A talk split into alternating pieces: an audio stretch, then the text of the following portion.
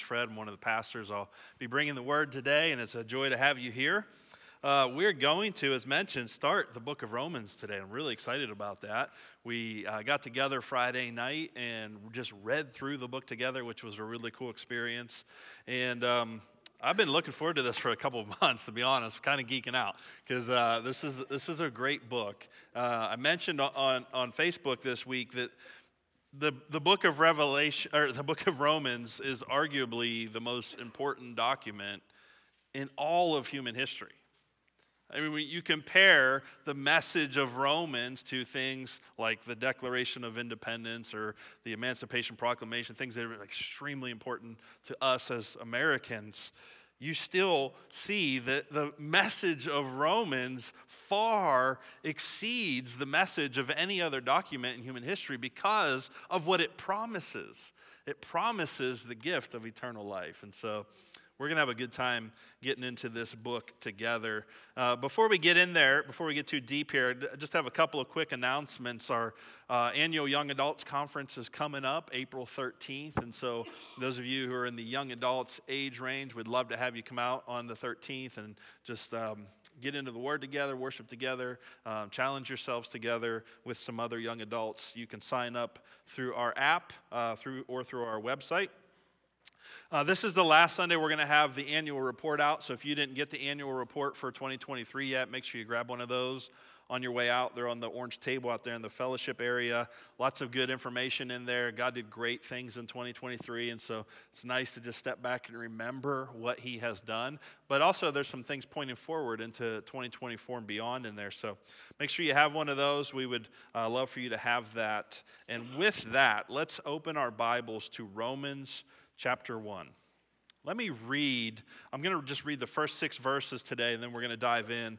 And today, all I want to do is I, I want to set the table. I want to introduce you to the book of Romans. And so we're going to look at sort of the main cast of characters. There, there are, are four points that I want to point us to so that we are prepared to study this book together. But let's begin by reading verses 1 through 6.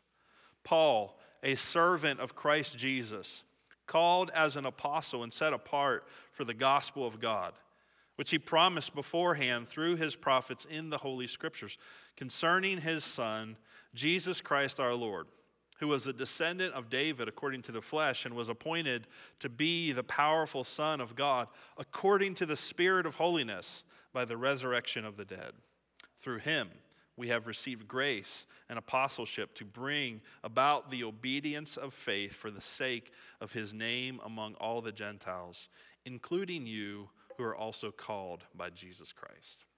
Would you pray with me as we consider this passage this morning? Father, as we come into this book, this important message of how we might receive your gift of salvation and live it out with our lives here on earth. God, I pray that you would open our hearts and minds. Help us Help us to, to dig deep. Help us to, to understand the truths that have the power to transform our lives here in these passages that, that are before us. And specifically today, as we, we get introduced to this book, God, would you work mightily among us? Bring us, bring us to understand the, the importance of this message for our lives here today, we ask in Jesus' name. Amen. James Montgomery Boice, in his uh, series on Romans, said this. He said, Romans has probably been the object of more intense study by more highly intelligent and motivated individuals than any document in human history. The list of the most monumental and helpful commentators on Romans is a virtual history of Christianity. To study this book is to walk in the footsteps not only of the Apostle Paul, but of such theological and pastoral giants as Martin Luther, John Calvin, Robert Haldane, Charles Hodge, D. Martyn Lloyd-Jones, and many others. And so we come to this book with anticipation. Boice goes on to explain that the anticipation is not just because of those who have studied this book before us. The anticipation is because of the expected change that we know this book has the power to bring about. God has used this letter mightily throughout church history to bring to salvation some of the most important figures in history.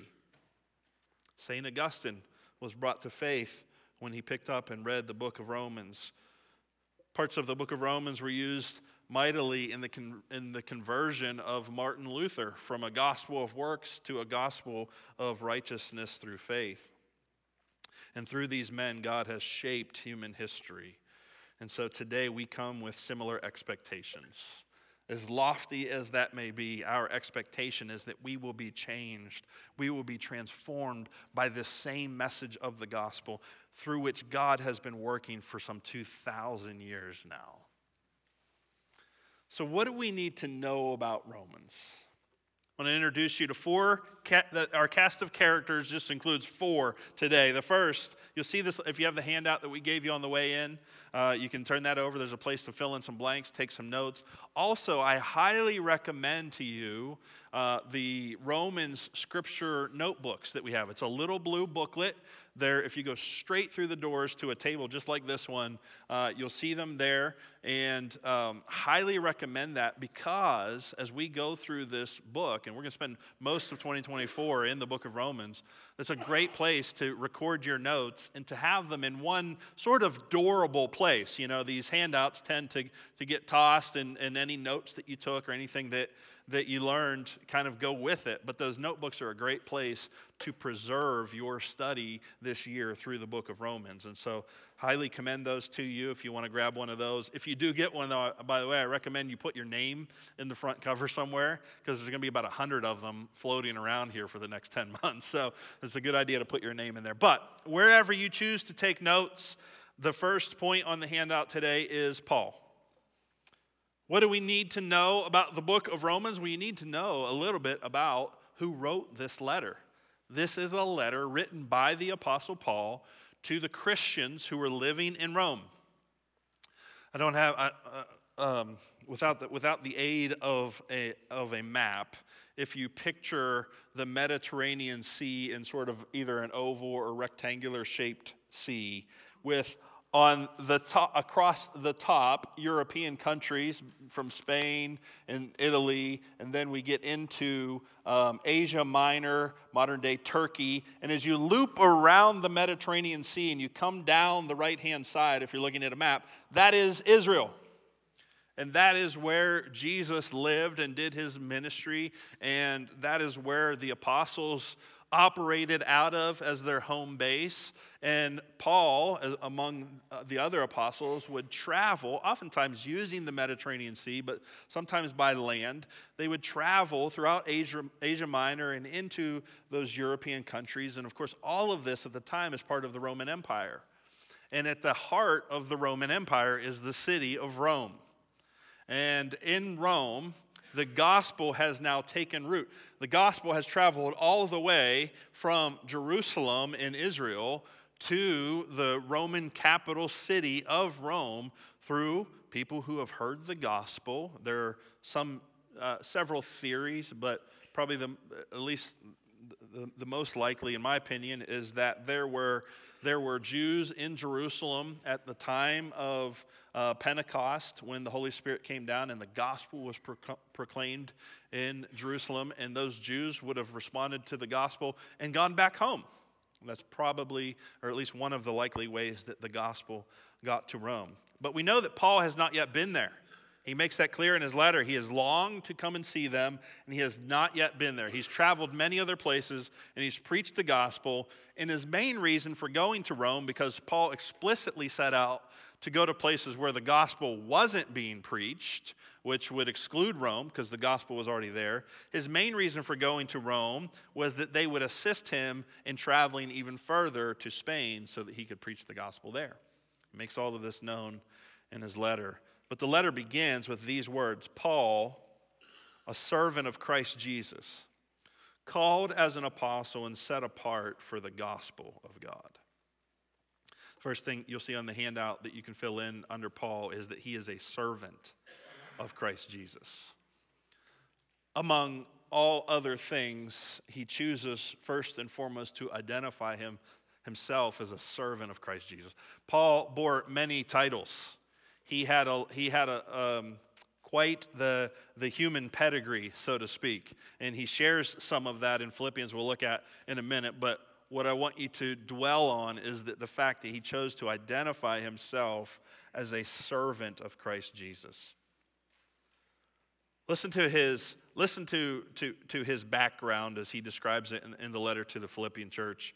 Chapter 3, verse 4 of Philippians says, If anyone else thinks he has grounds for confidence in the flesh, I have more circumcised on the eighth day of the nation of Israel, of the tribe of Benjamin, a Hebrew born of Hebrews, excuse me, regarding the law, a Pharisee, regarding zeal, persecuting the church, regarding righteousness that is in the law, blameless. Paul is saying, as, as far as Judaism is concerned, nobody had more reason to boast than I.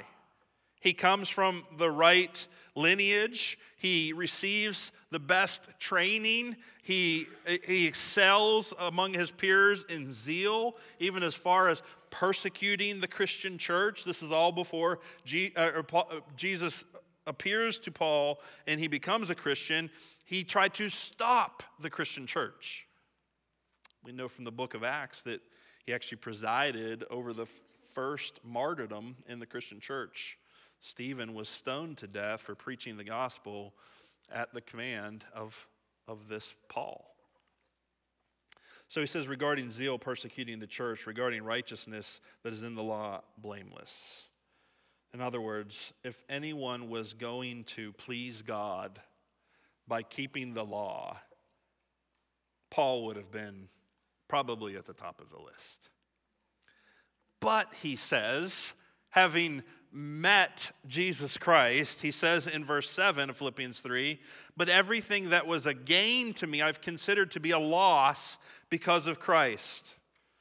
More than that, I consider everything to be a, a loss in view of the surpassing value of knowing Christ Jesus, my Lord. All of his human accomplishments, all that he had done to climb the Jewish ladder and to become well known among his peers, he now considers as not worth comparing to the value of knowing Jesus Christ. He even goes on to say, Because of him, I have suffered the loss of all things and consider them as dung. And yes, that's exactly what it sounds like so that I may gain Christ and be found in him, not having a righteousness of my own from the law, but one that is through faith in Christ, the righteousness from God based on faith. The discovery, the, the revelation that changed Paul's life from being a legalistic, blameless according to the law, persecuting the church in zeal Jewish follower what transformed him is that he discovered that in all of his attempt to make himself righteous before God, he continually failed. And yet, there is a righteousness available to us that can be attained through faith in Jesus Christ. This is what transformed Paul. so here's the story if you don't know Paul's history. He, he was called Saul before he came to Christ, and then he was given the name Paul by Jesus. And he, as Saul, he, as this Jewish leader, he was out persecuting the church, and he actually had orders from the Jewish leaders in Jerusalem to go to neighboring cities and to find people who were preaching the gospel and to find those who were spreading this message about Jesus. And he had, he had the authority and the orders to arrest them and to put them in jail. And that's what he was doing. He was going about persecuting the church. And then one day on his way, Jesus appeared to him. And he said to him, Saul, why are you persecuting me? and, and Saul said, Who are you, Lord? And Jesus said, I'm Jesus, whom you persecute. And Paul was actually blinded. I think, I think it was for three days. Correct me if I'm wrong. Everything, everything in the Bible is either three or seven, so let's go with three. Uh, he was actually blinded and instructed um, to change his, his plans from persecuting the church to now building the church through preaching the gospel. And this so transformed Paul that he considered the, everything he had accomplished previously as worthless. Now that he might live this life of spreading the gospel that he once opposed, and this gospel that he once sought to stop from being proclaimed, he would actually go on to give his life for this same gospel message. And what is that gospel message? It is that righteousness can be attained based on faith. We'll talk a little bit about uh, we'll talk a little bit more about the gospel and, and the problem that it solves of man being separated from God. But let me let me continue with Paul just for a minute here. Next thing you'll see on the handout is that Paul was called as an apostle and set apart for the gospel of God. There's two things here. One, the, the title of apostle. Apostles were those who were entrusted with the gospel message, given, in, given authority to go out to proclaim this message to the people living not just in, not just in, in, Israel and not just in the Roman Empire, but ultimately to the ends of the earth. And that's why Paul was, had his sights set on Rome. He or, uh, had his sights set on Spain via Rome. He wanted to get to Rome so that from there he could meet with the Christians, strengthen and build them up, and that they could support him and send him on this mission to Spain. He says in Galatians chapter 1, he says, For I want you to know, brothers, Galatians 1, verse 11, I want you to know, brothers and sisters, that the gospel preached by me is not of human origin. For I did not receive it from a human source. He's referring to this encounter with the living Jesus. But it came to me by a revelation of Jesus Christ. For you have heard about my former way of life in Judaism. I intensely persecuted God's church and tried to destroy it. I advanced in Judaism beyond many contemporaries among my people because I was extremely zealous for the traditions of my ancestors. But when God, who from my mother's womb set me apart and called me by his grace, was pleased to reveal his Son in me so that I could preach him among the Gentiles, I did not immediately consult with anyone. I did not go up to Jerusalem to those who had become apostles before me. I went instead to Arabia and came back to Damascus. So after three years, I did go up to Jerusalem and to get to know Cephas and stayed with him 15 days, but I didn't see any of the other apostles except James, the Lord's brother. I declare in the sight of God, I am not lying in what I write to you. In other words, Paul's call into ministry was completely of divine origin, and the message of the gospel that he received to proclaim was not just something that he was taught by men, but taught by God himself. He would later travel to Jerusalem to meet with the apostles. He would meet with Cephas, that's Peter, to confirm the message that he had received. But he was taught nothing by them because he had already, by Jesus himself, been taught this message of the gospel that, oh, by the way, just happened to be the same message of the gospel that they were preaching. And in this way, he was commissioned as an apostle though this apostle had the specific task of going to the Gentiles. Gentiles just basically means non Jews. And so the original apostles who walked with Jesus during his earthly ministry went primarily to the Jewish people to proclaim the gospel. But God saw fit to set apart from birth this guy named Saul, who would become Paul, to be a missionary, to be an apostle to the rest of the nations. And you and I, unless you're an ethnic Jew, and, and, and some of you very likely are, you and I are the recipients of that gospel as Gentiles. We non Jews have received this gospel because initially the obedience and the ministry of the Apostle Paul. So that's Paul.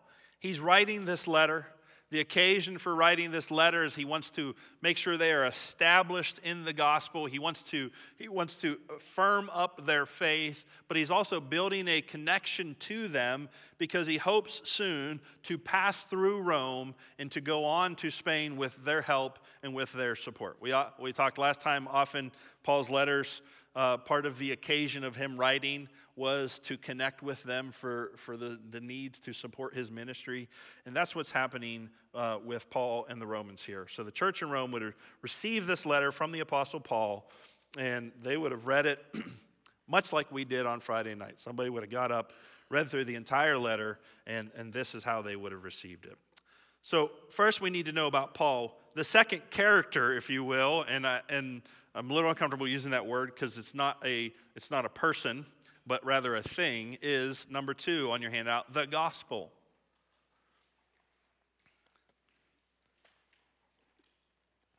Of great significance in this letter is the message of the gospel. You have Paul, the writer, writing to proclaim to them the gospel. And, and what's, what's so unique about the book of Romans, it is the longest and most complete explanation of the gospel in all of the Bible. Paul devotes the first 11 chapters to explaining this gospel and how it has come to us via the Old Testament promises, which have been fulfilled in Jesus, and then in chapters 12 through 16, how we ought to live out in light of this gospel. So, what do we need to know about the gospel? First of all, the gospel is on your handout God's good news. It's God's, it belongs to Him, it comes from Him, it is His message, and it is good news. It's literally what the word gospel means it means good news. Martyn Lloyd-Jones, one of the one of the men that was mentioned earlier by James Montgomery Boice, Boice is one of the giants who uh, exposited the book of Romans. And by the way, his, um, he, he preached in, in the middle of the 1900s, and his sermons are actually recorded. You can go and listen to them on audio. Um, he was an English pastor, and so uh, he, he has a little bit of a different tone to his, his preaching, and because of the time in which he preached. And Kim and I were on our way to Erie a few weeks ago, and I wanted to listen to some of these sermons by Lloyd-Jones, and I turned one of them on, and she sat there patiently for about 30 seconds, and then she just kind of looked at me and she said, Are you serious? but if you have an appetite for such a thing, uh, they're fantastic. They're well worth listening to. You can just Google Martyn Lloyd-Jones uh, Romans, and, and you'll find his, his sermons online. Anyhow, in a, in a different sermon series he preached in Corinthians, he, he spoke to the difference between good news and good advice and um, drew attention to the fact that the gospel is not good advice. The majority of, well, not just the majority, all other world religions offer good advice. Good advice about how you can behave, good advice about how you can know God, good advice about how you can earn your ticket into heaven, good advice. What's distinct and different about the gospel is it's not advice, it's good news. Lloyd-Jones says advice is counsel. Advice is telling you what you need to do. It's, it, it, it refers to things that haven't happened yet. It's instruction, whereas news is a report about something that has already happened that you can do nothing about, that you can only respond to. The, differ- the difference in this, he illustrates by saying, Picture a, a king who takes his army and goes off to battle against another king. And if he has success in battle, then, then he's going to send messengers back to his, his kingdom to tell the people the good news about their success. And what they're, what, what they're going to do, having had nothing to do with the outcome, but rather tasked with just giving a response, is they're going to rejoice. They're going to celebrate, and they're going to live their lives accordingly. They're going to go their way in peace under the kingship of a king who has won this great victory. On the other hand, if that same king goes off with the same army and he loses the battle, he won't send messengers with good news. He'll send military advisors to warn the people and instruct them on how to prepare to fight for their lives. That's the difference between good news and good advice. The gospel is good news. The gospel is that the king has won, and he has sent his messengers to tell his people, rejoice and live your lives accordingly. That is God's good news. The gospel solves the biggest problem that human beings have in that we are hopelessly separated from God because of sin. Man cannot come to God. Man cannot fellowship with God. Man, consequently, cannot receive eternal life from God. He is cut off. He is separated from the God who gives life. And the effect of that is we get just at best a few decades here on earth in order to respond to the good news. And those who don't respond to the good news suffer the inevitable fate of continuing in being cut off from God for all of eternity. Yet those who hear the good news and rejoice, those who hear the good news that God has sent his son in order to provide a way that we can be made righteous, and that by being made righteous, be reconciled back to the God from whom life emanates, the God from whom eternal life is a gift that he delights to give. The good news of the gospel is that what you and I can't do, what Paul tried to do his whole life, which was to be good enough that he would somehow be acceptable before God, and yet he never was, and none of us ever could be. The gospel is the good news that Jesus has already done that. Do you see the difference between that and every other world religion, which offers us good, good advice on how to be better people? Christianity gives us the good news that Jesus has made available to us a righteousness which we could never earn. That changed Paul's life and changed a lot of other people's lives too. Perhaps it has changed yours. Not only is the gospel God's good news, but you also see on your handout that the gospel was promised beforehand in the scriptures.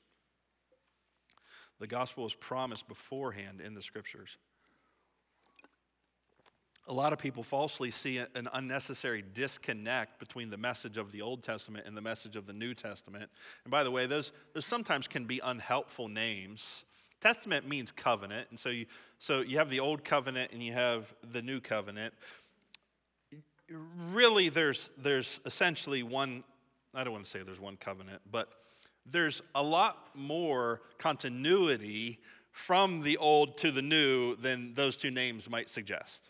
And even worse, that, that we, I think, impose upon our own thinking and thinking that God was doing something. He was, he was giving people the opportunity to come to Him by works and by obedience in the Old Testament, and now He's given people the opportunity to come to Him by faith and by His mercy in the New Testament. That's not true. In fact, Paul is going to lay out the case in the early part of Romans here about how righteousness has always come by faith.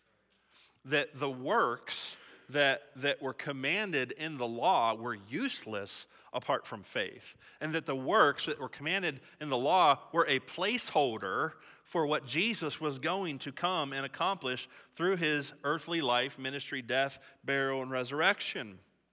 And so, what we see here then is that this gospel was actually promised in the Old Testament. What happens in the New Testament is simply the fulfillment of what God said he was going to do in the Old Testament. Paul says in verse 2, he says, which he promised beforehand through his prophets in the Holy Scriptures. And so he would be referring to the Old Testament books. Jesus says this of those same books in Luke chapter 24, verse 44. It says, He told them, These are my words that I spoke to you while I was still with you, that everything written about me in the law of Moses, the prophets, and the Psalms. Those are, those are four categories that encompass all of the uh, Old Testament scriptures, okay? Everything that was written about me in the law of Moses, the prophets, and the Psalms must be fulfilled. Then he opened their minds to understand the scriptures. He also said to them, This is what, was, what is written The Messiah will suffer and rise from the dead the, the third day, and repentance for forgiveness of sins will be proclaimed in his name to all nations, beginning at Jerusalem. You are witnesses of these things. In other words, what Jesus is saying is nothing is happening in this New Testament era other than what had been promised to happen in the Old Testament. The New Testament is the fulfillment of the promises of the Old Testament. And Jesus knew this full well, and, and, and when and the time came, he opened the minds of his followers to understand how these scriptures spoke to what he had come to do. And so, this gospel we're going to see as Paul, Paul goes through the gospel message in the book of Romans, we're going to see him tying it back to what God was doing in the Old Testament. And he'll reference what God promised Abraham, and he'll reference what God promised David, and he'll point back to that what Jesus has done as the fulfillment of what God always said he was going to do. And so, those are two of our characters in the book of Romans so far. The third one you'll see on your handout is Jesus. Not surprisingly, if you want to understand the book of Romans, you need to understand Jesus. Verse 3 says, concerning his son, Jesus Christ our Lord. I'm, I'm still in Romans chapter 1, verses 1 through 6, right? And verse 3 says, concerning his son, Jesus Christ our Lord, who was a descendant of David according to the flesh, and was appointed to be the powerful Son of God according to the Spirit of holiness by the resurrection of the dead. There's a lot in there. There's a lot of good stuff to unpack. Um, and, and, and I really appreciated reading or listening through some of those sermons by Martyn Lloyd-Jones because man the way he just goes into incredible detail about some of this is it's inspiring and it's awesome to listen to but for the sake of time and for the sake of my inability to do what he did we're, we're going to keep it short and simple here because this is just one, one of the four things we're looking at today. But I think it's important to stop and note the divinity of Jesus that is pointed to here. You'll see on your handout that Jesus is God's Son and our Lord. He's God's Son and our Lord. Verse 3 concerning his Son, Jesus Christ our Lord. Sonship is the Bible's way of saying that Jesus is, is a part of the Godhead. Sonship, uh, addressed this a few weeks ago in another sermon, but sonship, the first thing we think of when we think of sonship is we think of a biological descendant. But that's not the sense in which the term is being used here.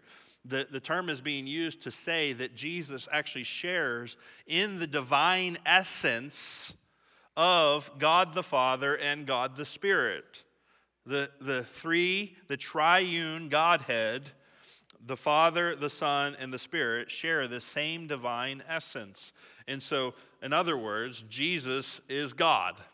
That's something that Paul is pointing to here that we need to understand. Not only is he God, but he has been appointed to be our Lord. He, is, he has been appointed so that we might submit to him and obey him and worship him. That's in part what it means that Jesus is God's Son and our Lord. But there's something else noteworthy here that Paul says about Jesus. The next thing on the handout is that he is a descendant of David. Paul thought it helpful to point out that not only is Jesus as God one with the Father and Spirit, but according to the flesh, according to his incarnation, because Jesus, who existed before his earthly birth as God, always eternally existed with God the Father and God the Spirit, took on flesh. And so his, his, his earthly life had a beginning in that sense. And his earthly, in his earthly life, he took on flesh as a descendant of David. Why is that important? Because the New Testament is the fulfillment of Old Testament promises. And in the Old Testament, God promised David that one of his descendants, David was a king, okay? And he promised that one of David's descendants would be the Messiah king. He would be the king. But some, some bad things happened, and David's ancestral line weren't kings for all that long.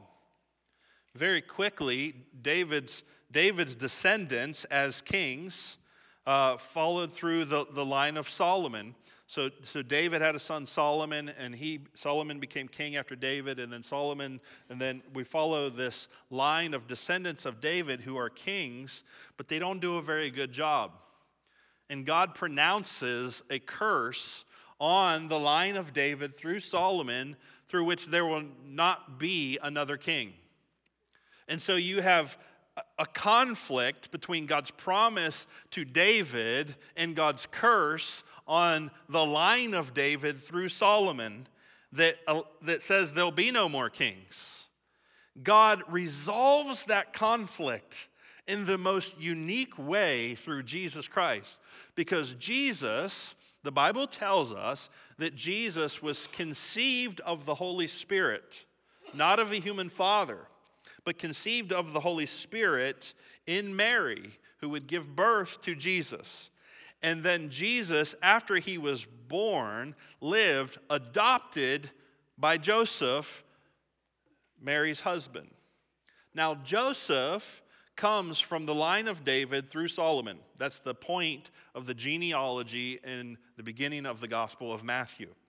It shows us that Joseph descended from David through the line of Solomon. So now you have a king who has been adopted into the royal line in a way that circumvented the curse.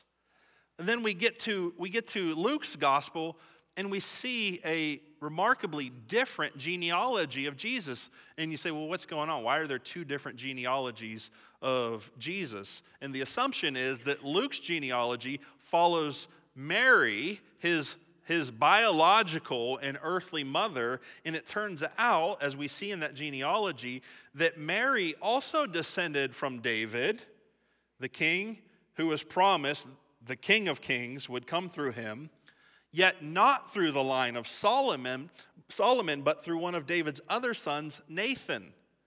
And so, God, in the most unique way, has fulfilled his promise to David to send through his descendants the king, the Messiah king, who would save his people forever. Isn't that incredible?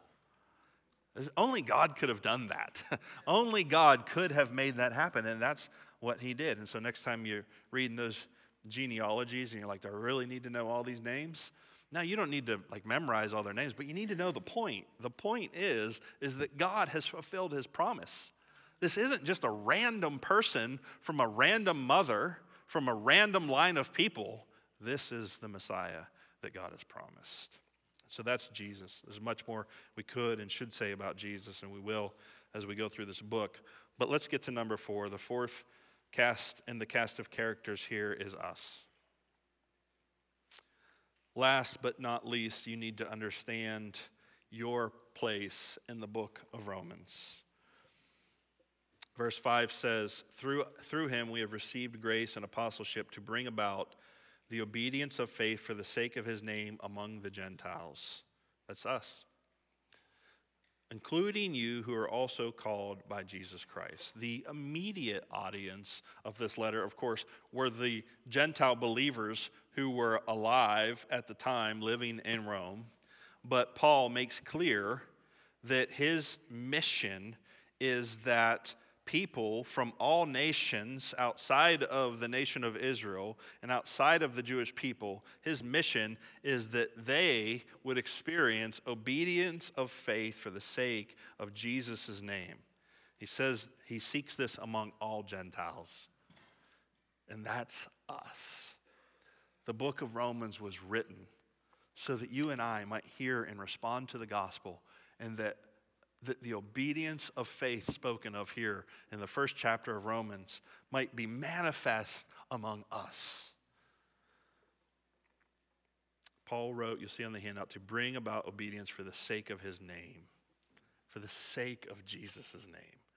The point of Romans is that believers in every generation, from every nation, would bring glory to Jesus Christ by obeying this gospel and that that message, which has gone forth from generation to generation, all the way to it came to us today, would bring about the same type of response that it did in the first century.